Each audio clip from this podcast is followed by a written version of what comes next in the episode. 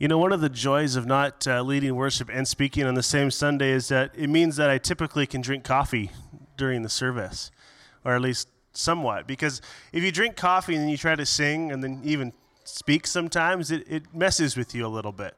And uh, at least with your voice. So I may still have some problems, but today I just I deemed this was a morning worthy of coffee. Put in there. I think it was Diana. This it wasn't. It was Judy. Then no. Oh, you know, it's probably her. I'll just have to say thanks to her later. All that to say, if you would like to go top up your cup, because there's a full pot, this would be a really good time to do that, because this is the boring part of the message, okay?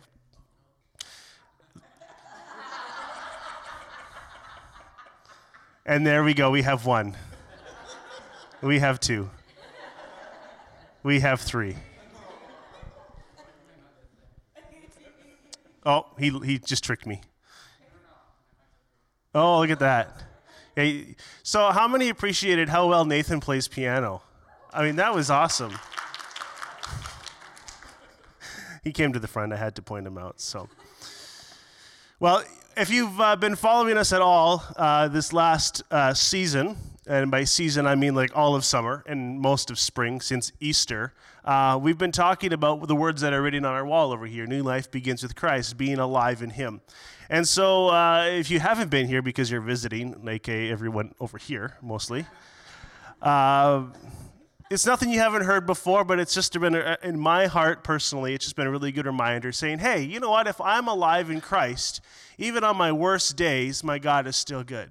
Even when I'm going through sadness and trials and, and hardship, I can still have joy. In fact, I'm commanded to love God. Therefore."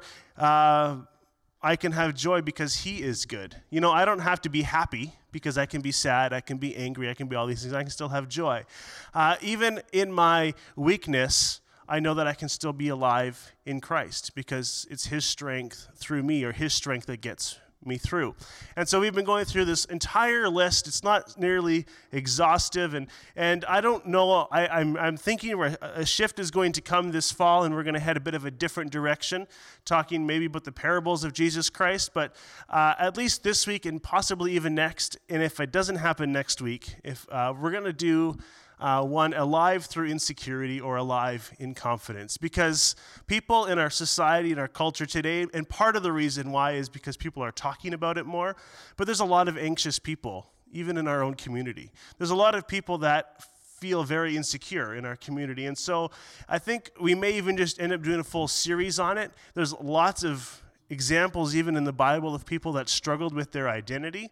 And so we, we're going to head there at some point. I, I haven't it down on the calendar just yet, but um, we're not going there this morning. I'm just giving you the heads up. People are getting their coffee, whatever else. But it's just something that the Lord has put on my heart as I've just talked with people, observed different things in our community, and I think it'd be very timely in the future to do, whether it's even a seminar separate from Sunday morning, good biblical preaching about being alive in Christ and being alive in confidence in Him. Because even as, as your pastor, I'll be able to share personal stories of how God actually equips me each and every day, not just every moment, every morning, every Sunday and beyond, but every day how, how I have to get over myself and serve the King of Kings and work hard for Him. Because it's all for Him. And that's where we're really going this morning, is talking about work.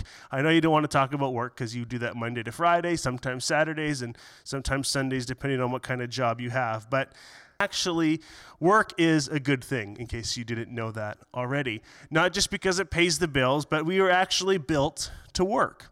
And so I, I, I remember in junior high class, so grade uh, six, seven, and eight, uh, I was teaching the students in that age group all about work and work ethic. And one of my leaders pipes up and he says, hey, Pastor Gary, I hate work. And I'm like, You're a leader. You're not supposed to say this to the kids. And uh, I said, You know what? I said, Did you know that even before the fall of Adam and Eve, Adam would actually work in the garden? And he's like, Oh, no. I thought I'd get to heaven and get to sit on a chair by the pool, you know? He had this picture in his mind that he would never have to work again. Now, in his defense, he had a really lame job and it was really boring and things at work weren't going very well for him. And we had chatted and this and that. But you know, you want to talk about the worst possible time to pipe up with your opinions? That was it, okay? So if you're in a leadership position, especially teaching kids or youth or anything like that, keep your opinions to yourself, okay, and just follow the leader, all right? That's your free information for today. But it was a great, a great moment throughout. And in case you don't know where we're going today, we're going to head to Colossians. And uh, it's a book in the New Testament. We've kind of been hanging around this section of the New Testament a little bit, which is why we're going to see a shift happen because I think, not that we've exhausted it, there's always more to learn, but I think it's time for something a little bit fresh and new this coming fall. Change of seasons, it's a good time. But head over to Colossians chapter 3, and uh, we're just going to go through our sort of what has been the theme chapter verse uh, segment of our series, and it goes like this Chapter 3, verse 1. Since then you have been raised with Christ, set your hearts on things above, where Christ is, seated at the right hand of God. Set your minds on things above, not on earthly things. Okay, this is like every time I read this, something just comes alive inside of me because the moment I begin to think, I can, I gotta tell you this story. When I was young and we started going to church, I remember in Sunday school, in kids' church, listening to stories about heaven and the end times, and Jesus would come back and I wouldn't die and that I would live forever. And you can just imagine this, you know, six, seven, eight, nine year old Gary in Lookout, Ontario, thinking about eternity. All right. Now, eternity for a six, seven, eight, nine year old boy can be the bus ride to school or a car ride you know down the road can be an eternity to a young child and i'm trying to wrap my head around forever and i can remember being filled with with fear filled with excitement feared with filled with all kinds of different feelings I never felt. I felt it right in the pit of my stomach. It would just be like a bunch of butterflies stirring up. What is forever? I don't understand this, this forever concept. I mean, at, at, that age, you don't really understand death all that very, very well anyway. And I can remember walking around. We lived in this, this townhouse, and there was a playground sort of in the back. And I remember coming around the corner and just being st- almost struck dead in my tracks coming around the corner, and I just all of a sudden had this thought about forever, just randomly popped into my mind. And I remember sitting there, standing there like this, going, ooh, ooh, for whatever reason, just being so overwhelmed with the idea that I got to be in heaven forever with Jesus, and I get to be alive in Him. And so when I read this verse about setting my mind on things above, setting my mind on things of God, I start to get that same feeling, that same excitement, that same unsort of my life through the eyes of God.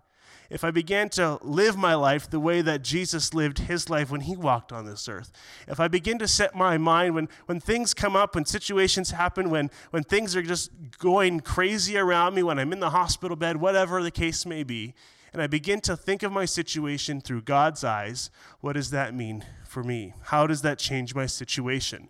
And more often than not, it ends up in a period of joy.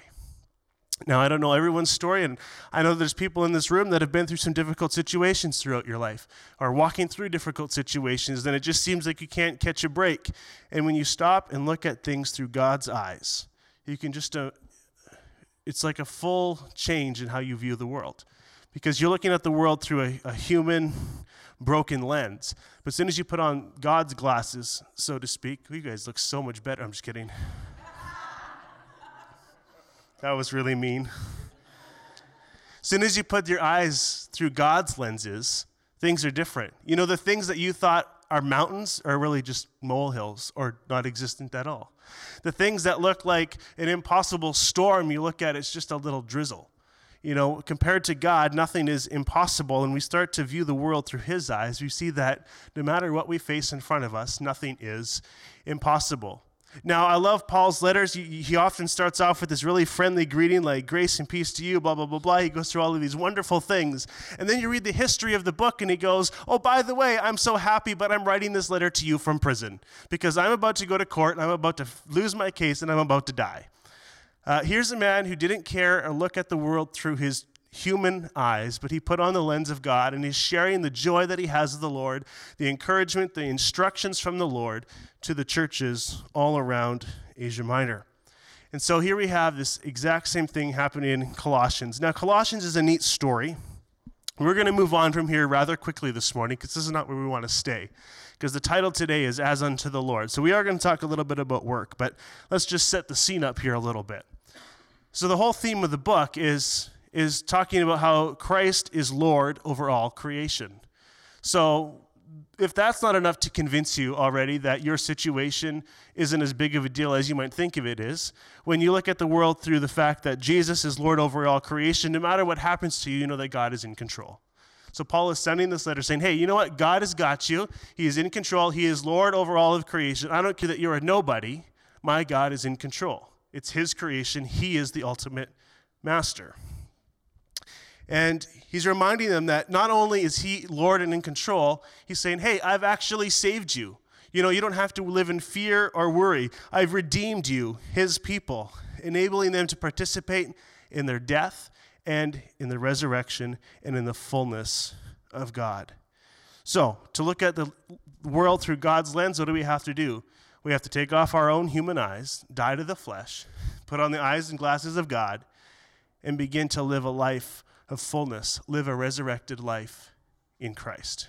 And this is Paul's letter. He's saying, look, if God is Lord and master of all of the creation, then look at the world through his eyes. What does God see when he sees you? He sees his son. Where is his son? He's sitting at the right hand of the Father, as we just read. Who sits at the right hand of the Father? Jesus.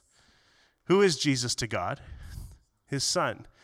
Any fathers in the room this morning? How many have sons? I do now. I get to put my hand up. yes. I love my girls, but things change. It's so much, it's so cool. I'm not saying that he's better. I'm just saying it's so cool to have both. I wasn't even going to say something funny. This is what happens when you pick on DeGraff. Not what? You know what? Okay. I'm just going to look over here this morning. Fathers, would you do anything for your kids? I would. Maybe not DeGraff this morning. to say that you love your kids would be an understatement, though, correct? Absolutely would be. And so he looks at his son, who we know when he is baptized. He puts him into the water. He comes out, and a voice from heaven, the voice of God, the Father, what does he do? He shouts out from heaven says, This is my son, who I am well pleased.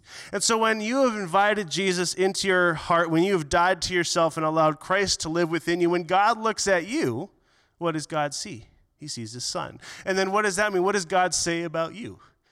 This is my son, my daughter, who I'm well pleased. You know, that doesn't mean we have it all together. That doesn't mean we always do things right because we're human and we need Jesus every single day. But I believe that the more we pursue after God, the more that we set our minds on things above, not on things of the earth. When we begin to look at the world through God's eyes, through His lens, everything changes. Everything changes.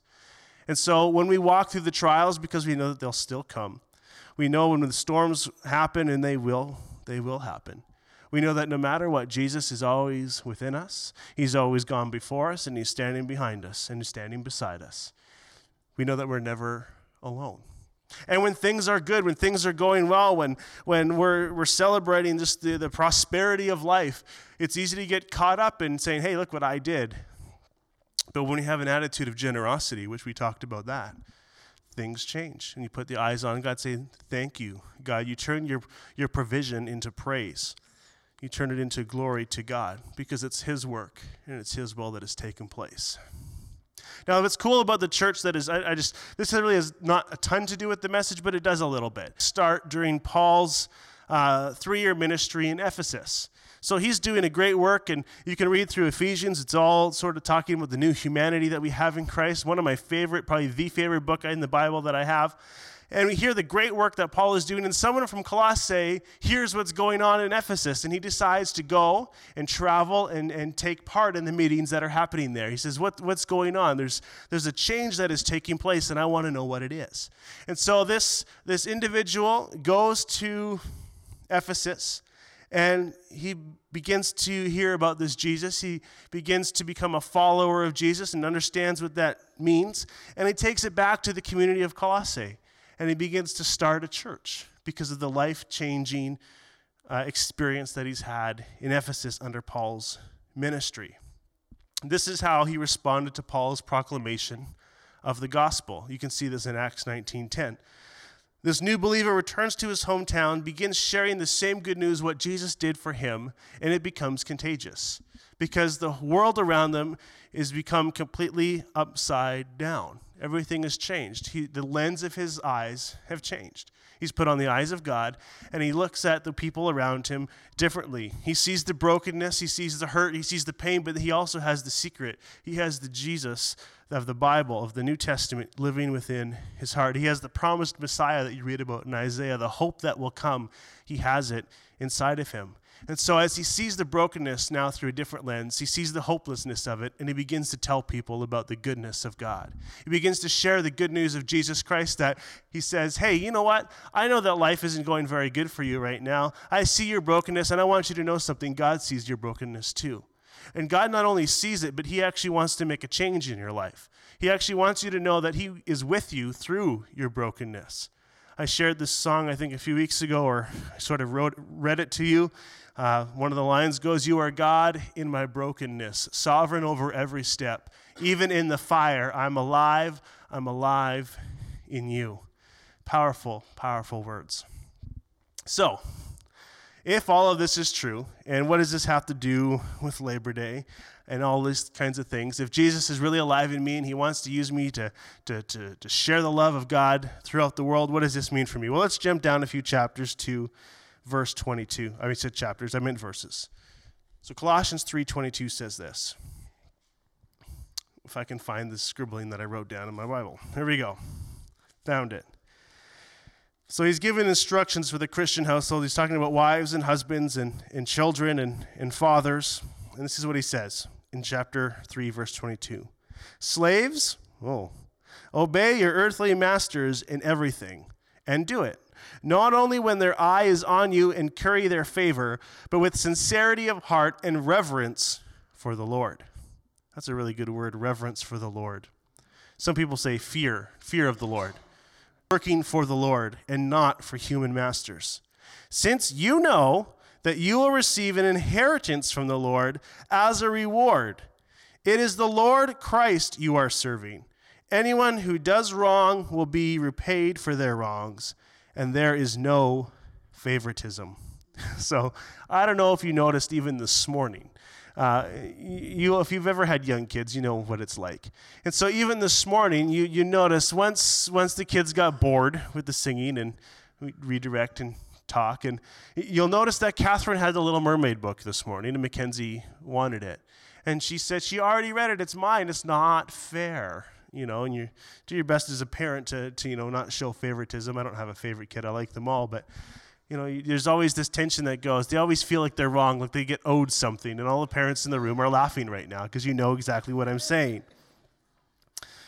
But in the kingdom of God, there are no favorites.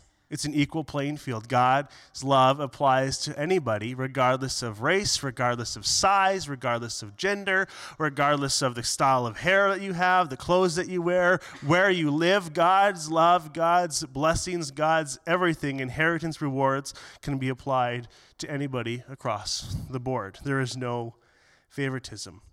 And of course, he gives all this information about slaves, and then he goes to chapter 4, verse 1, and says, Masters, provide your slaves with what is right and fair, because you know that you have a master in heaven. So I say, why would you give so much instruction, Paul, to those who are slaves? And why would you only give one tiny little verse to those who are masters? Well, how many think there are more masters than slaves, at least in this time? Good. None of you put your hand up. We don't have to go there this morning. Uh, most of the people that would be susceptible to the gospel are typically those who are hurting, those who are poor, those who have a need. Because if you're doing well and things are going well with you, you kind of forget about God sometimes. Unless you continually strategically remind yourself that everything is for God's glory, unless you continue to put on those lens, then you know that God is good no matter what and that you serve him above all. And so we look at all these instructions that Paul gives to slaves. Now, let me be, be clear this morning Paul is not endorsing slavery. In fact, every time that you see uh, verses in the Bible, especially in the New Testament, talk about slavery, every time that the gospel penetrated those areas and those situations and those families, slavery would actually kind of just disappear. It would uh, just kind of erase itself, especially as the slaves and the masters began serving God, because they recognized the key that Jesus is Lord over all of creation. They recognize that even though maybe I'm in charge, I'm the boss, and maybe I am their, their earthly master, anytime the gospel began to do a work in their lives, slavery essentially would disappear. But let's be clear this morning Paul is not endorsing the act of slavery, he's just recognizing the situation that they're in.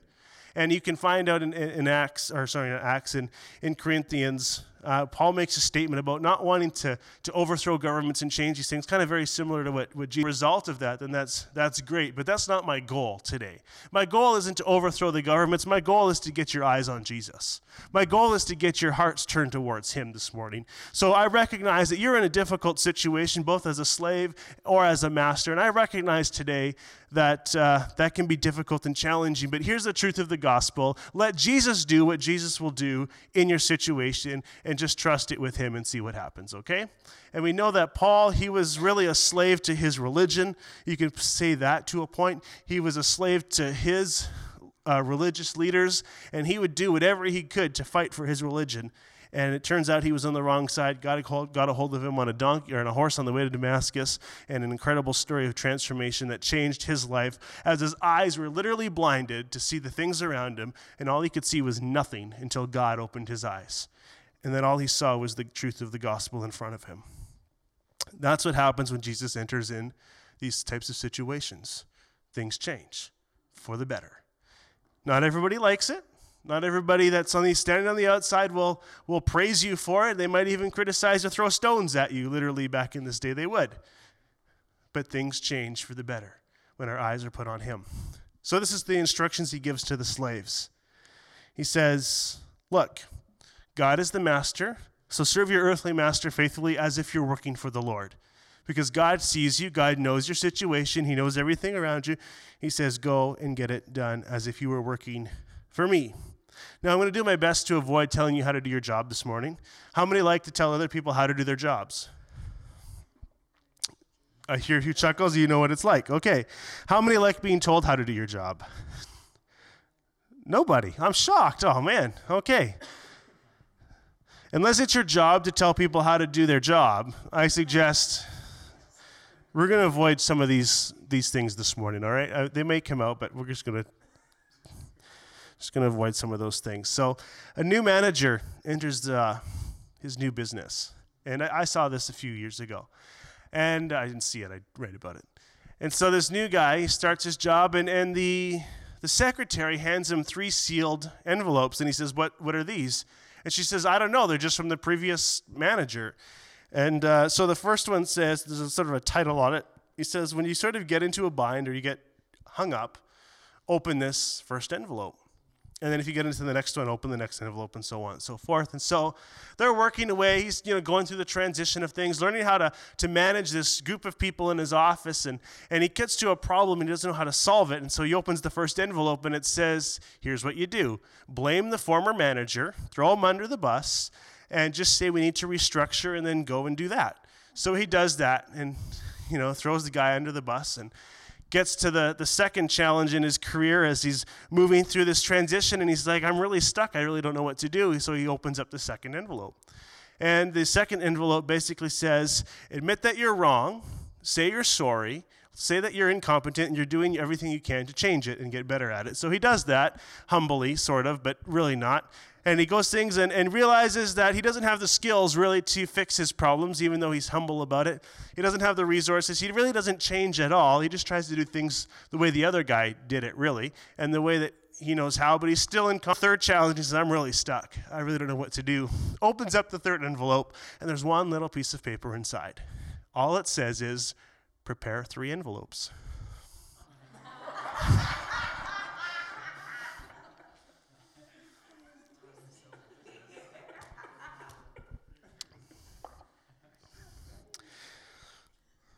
Glad I didn't work for him.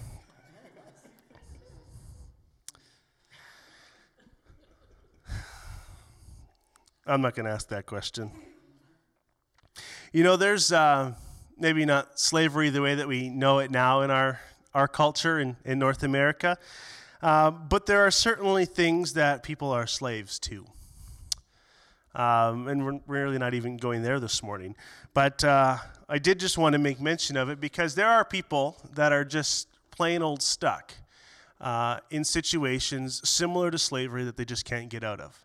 And one of the darkest, I think, deepest secrets that North America has in regards to slavery is our sex trade. It's unbelievable the amount of people. I, I can remember my first year of Bible college, they're brilliant. They take every first year student down to downtown Toronto and uh, so when you go there, like, I mean, I grew up in the north. So going to Toronto was like a really cool tourist thing to do, right? You, you get on the plane or you jump in the car and you drive down and you, you see all the big buildings, the lights, and it's magnificent. But as you begin to walk the streets and you get a tour guide, you see things in a different light that you never saw before. And they began to tell us story after story of how people would come to the city for a better life. They'd have no money and then get caught up in either drug, drugs or gangs or prostitution, all of these things. And there's so much of this that happens. It's, it really is a form of slavery in our culture that we don't tend to talk about nearly enough. And uh, I'm so thankful. I don't have the list in front of me, but there are a number of people and organizations, even within our fellowship, that are working to reach those who are in these tough situations. And so it's something to be mindful of. It doesn't, I only share it because it's important for us to know about it. Um, I'm not going to go there tons this morning because it doesn't necessarily relate to how we serve the Lord in regards to being a good worker for the Lord, but it is in the sense that as the church, we need to be aware of these modern forms of slavery in our culture. Because there are broken, desperate people, and the answer is not in money for sex. The answer isn't in drugs. The answer isn't in, in extortion or any of these things. It isn't in violence. The answer is in Jesus. I know that's really simple way to put it, but that's the truth, is that they need to discover the hope of Jesus.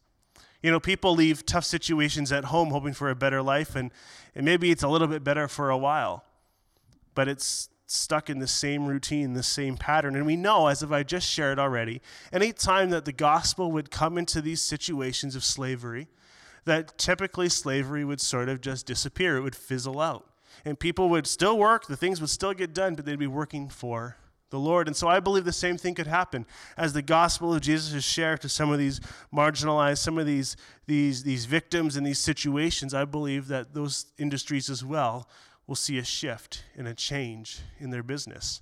And to the point, I believe, of even extinction as the gospel is spread through even these communities.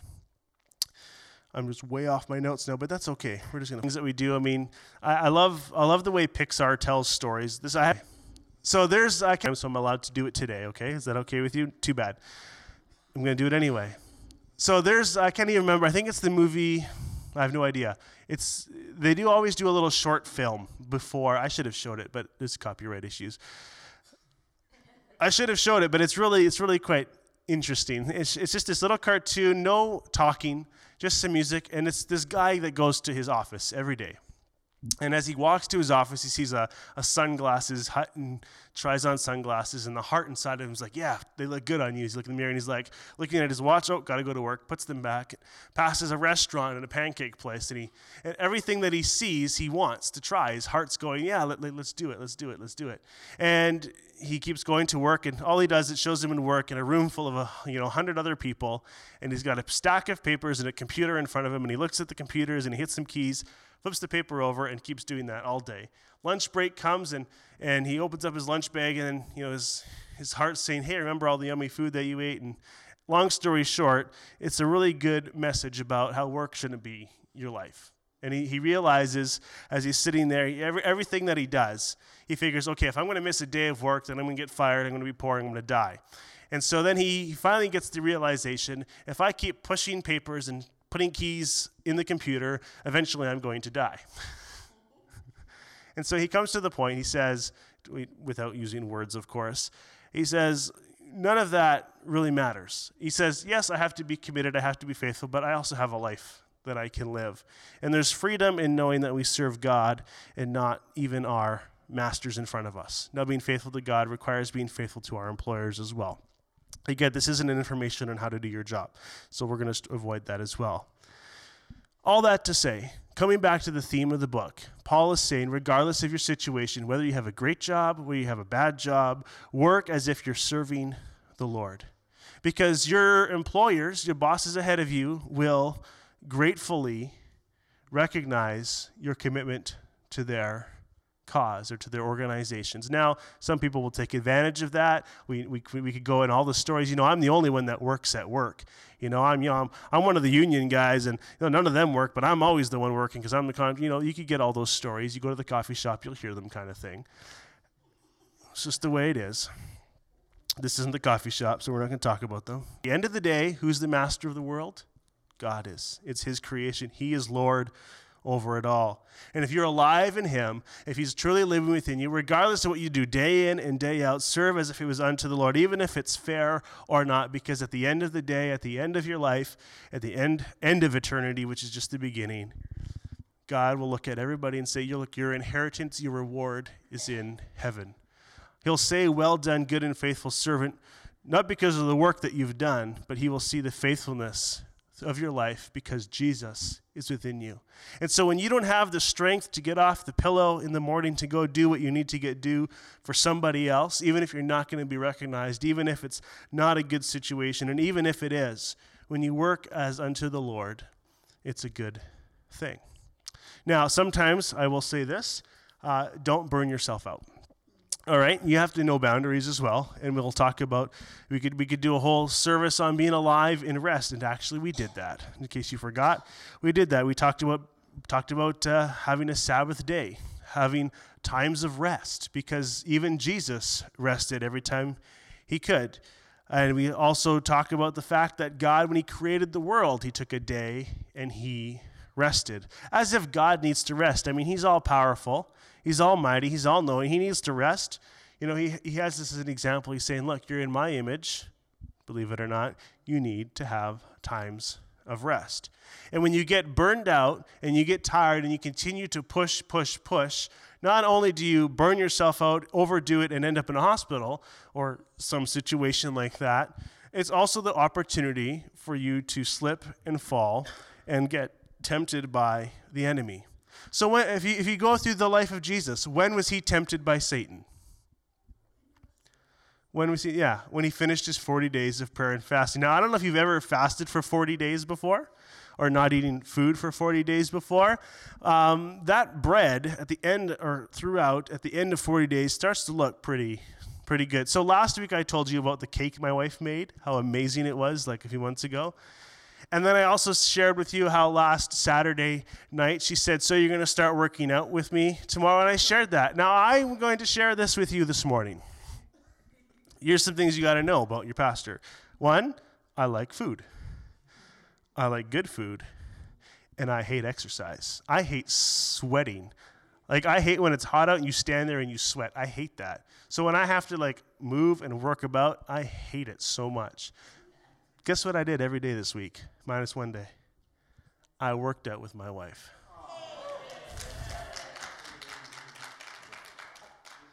I only tell you that as an account. You're, you're, my accountability now because I told you that I was going to do this. So um, this isn't this isn't about bragging about me, just so you know.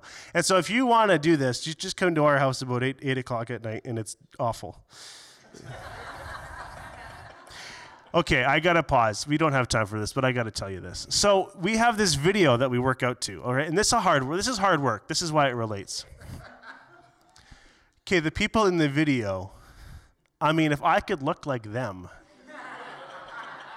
yeah, I could do that no problem if I looked like that. And then what? So then they're, they're saying how old this one guy is, and I'm like, yeah, whatever. And they're talking about how I'm just gonna say they're talking about how fat he was. And I'm like, I want to see the fat guy doing it because that's. there are things that we don't like to do, okay?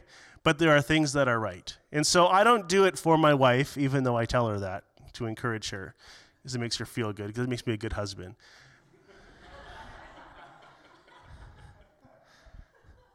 I'm doing it because God has called me to be healthy spiritually and physically, okay? And I may be not unhealthy, but if I don't make a change now, if I don't begin to live my life physically the way that I declare I live it spiritually, then who am I? I'm, I'm living sort of this half half in, half out sort of attitude. And so I'm you can tell I'm by no means perfect by any means at this.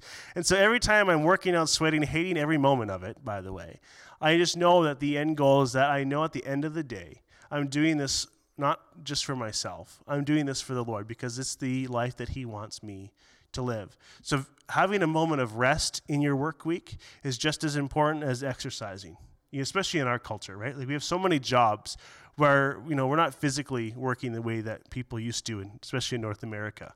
I mean, people that work with their hands, they still go to the gym. I have no idea why they would, but they do. They go to the gym even though they work all day. It's important. We, we work for the Lord. All right.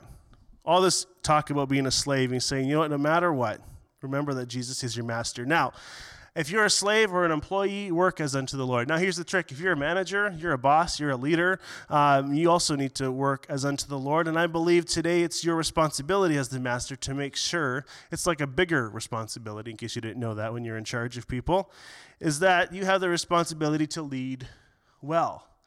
Not because your subordinates are watching, even though they are, but because you too are working as unto the Lord. You know, the way you treat people, the way you handle situations, how you uh, lead, and how you get to your goals uh, will reveal your character, right? It'll reveal what kind of person you are. How many love working for a good boss? I absolutely do. I worked for some really intense people, especially through high school, but they were always really good. They were very fair, and they always looked at as Jesus as their master. Now, I didn't always work for a Christian employer. I worked for another organization, another company, I should say, and um, it was awful. I'll just flat out say it was awful. But again, you come back to the attitude: you'd work as unto the Lord, even if you don't feel like it. Like I can remember, I thought the way they ran the organization was ridiculous, and I thought I knew better because you know what, 16 you do, you know everything although I was right. I will say that. And I remember I was assembling wheelbarrows, and they had parts for the well, four different models of wheelbarrows scattered throughout the yard of the business, and it was ridiculous. And I said to the to my boss, and he says, "Well, blah blah blah blah, you get it done." I said, "Okay," and he says, "You got to get it in this amount of time." And I said, "Okay, well, if you can do it in that amount of time, then I'll I'll show you that I can do it." And he couldn't do it, and it was a long day short. And then he was all embarrassed, blah blah blah blah. That's not what it's about. If you're a master, you need to be in charge. If you're if you're a leader in your organization, or even if you're not, people are looking up to you. We work as unto the Lord because how we get the job done determines your character. And it's not about everything that you do for the Lord. It's not about getting things done. It's about how you do it. Because we also know that we need to be given a lot of grace to show. Because no matter what happens, there's going to be things that are going to come up, mistakes are going to get made, and how you respond in those situations will determine how well you are serving and pleasing God. I have something in here about, I don't know how that got in there. I have the quote in here if you give a mouse a cookie, if you've ever read that book and you want a glass of milk. Uh, there's also something to be said about being fair as a leader. You know, I, I like to, you know, push the, the limits a little bit, right? Well, how, how far can I get away with something? And so sometimes as the leader, you got to be you got to be tough, you got to be hard, but you got to be fair because if you give if you know you give a little bit of leeway, they're going to want a glass of milk, and that's not what God is calling us to do either. He's not saying, "Hey, don't walk on eggshells. Don't just let things go." You got to be firm. You got to be tough sometimes. You got to speak the truth. You just have to do it out of love and with a lot of grace. Because that's exactly what Jesus, you can even see Jesus do with his disciples, right? He's, you see him question things, and you just imagine the human side would go, like, you idiot. Like, I just want to punch you in the face. But he responds in love and in sternness and in fairness. And he's saying, no, you're wrong, and this is why, and blah, blah, blah, blah. And, you know, you see even the anger of Jesus come out in the temple, right? There's all the money changers, and you see him. He, not that he, he doesn't lose control, but he's showing the, the power of his anger, and he's saying, get out of here. This is the house of the Lord. He has to be firm in that moment to say, hey, what you're doing is not right. This is not the way things go. And so, working unto the Lord doesn't mean walking on eggshells with the people around you. As a parent, if I always let things go, my kids would never learn the difference between right and wrong and what's good and not good. And here's another thing about parenting for all you parents out there that I've, I've been learning you don't always have to tell your kids why. All right, as, as the leader of your household, you don't have to tell them why. Sometimes saying because I said so How many have heard that one before? How many have used that one before? That's all that's enough. And you know what that does? That creates a bond of trust between the parent and the child. You say, okay, because you know, in a situation where you know they need you, and you say, it's okay, I'm with you, I have you, they'll trust you. Just like when they're doing something wrong or they shouldn't do, and you say, no, because I said so, I need you to do this because I. So it builds, whether they like that or not, it's not about them liking you, it's about being honest and being firm and serving the Lord. They begin to respond with, with trust and with love and respect. It's the way that God deals with us sometimes. We ask God all the time, why, oh, why, oh, why? Why? And He's saying, trust, trust, trust.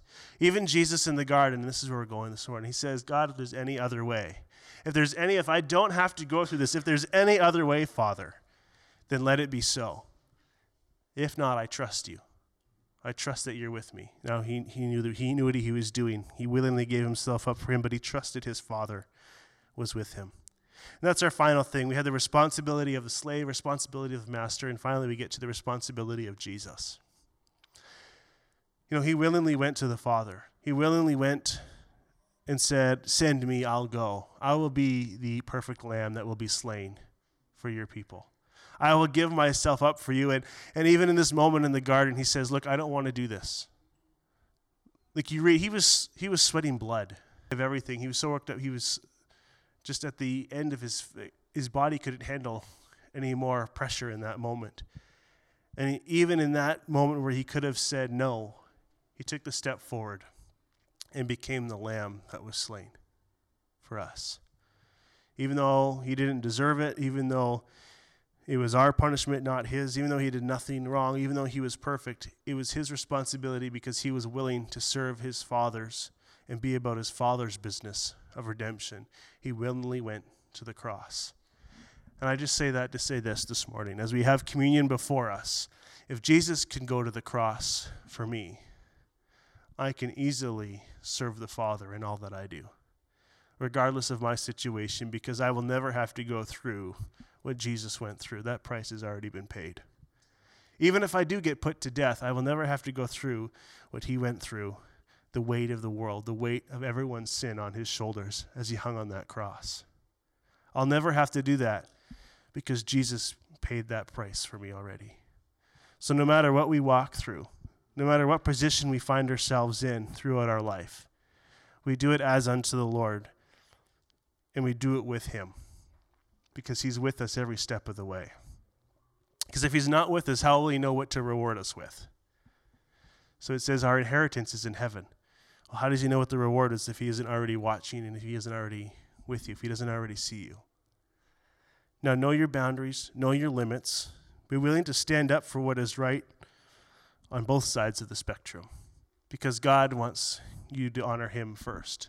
And sometimes honoring him means standing up for what you believe in but the responsibility of Jesus to work as unto the Lord is the standard. And no matter what we go through, will never compare to that sacrifice that he made.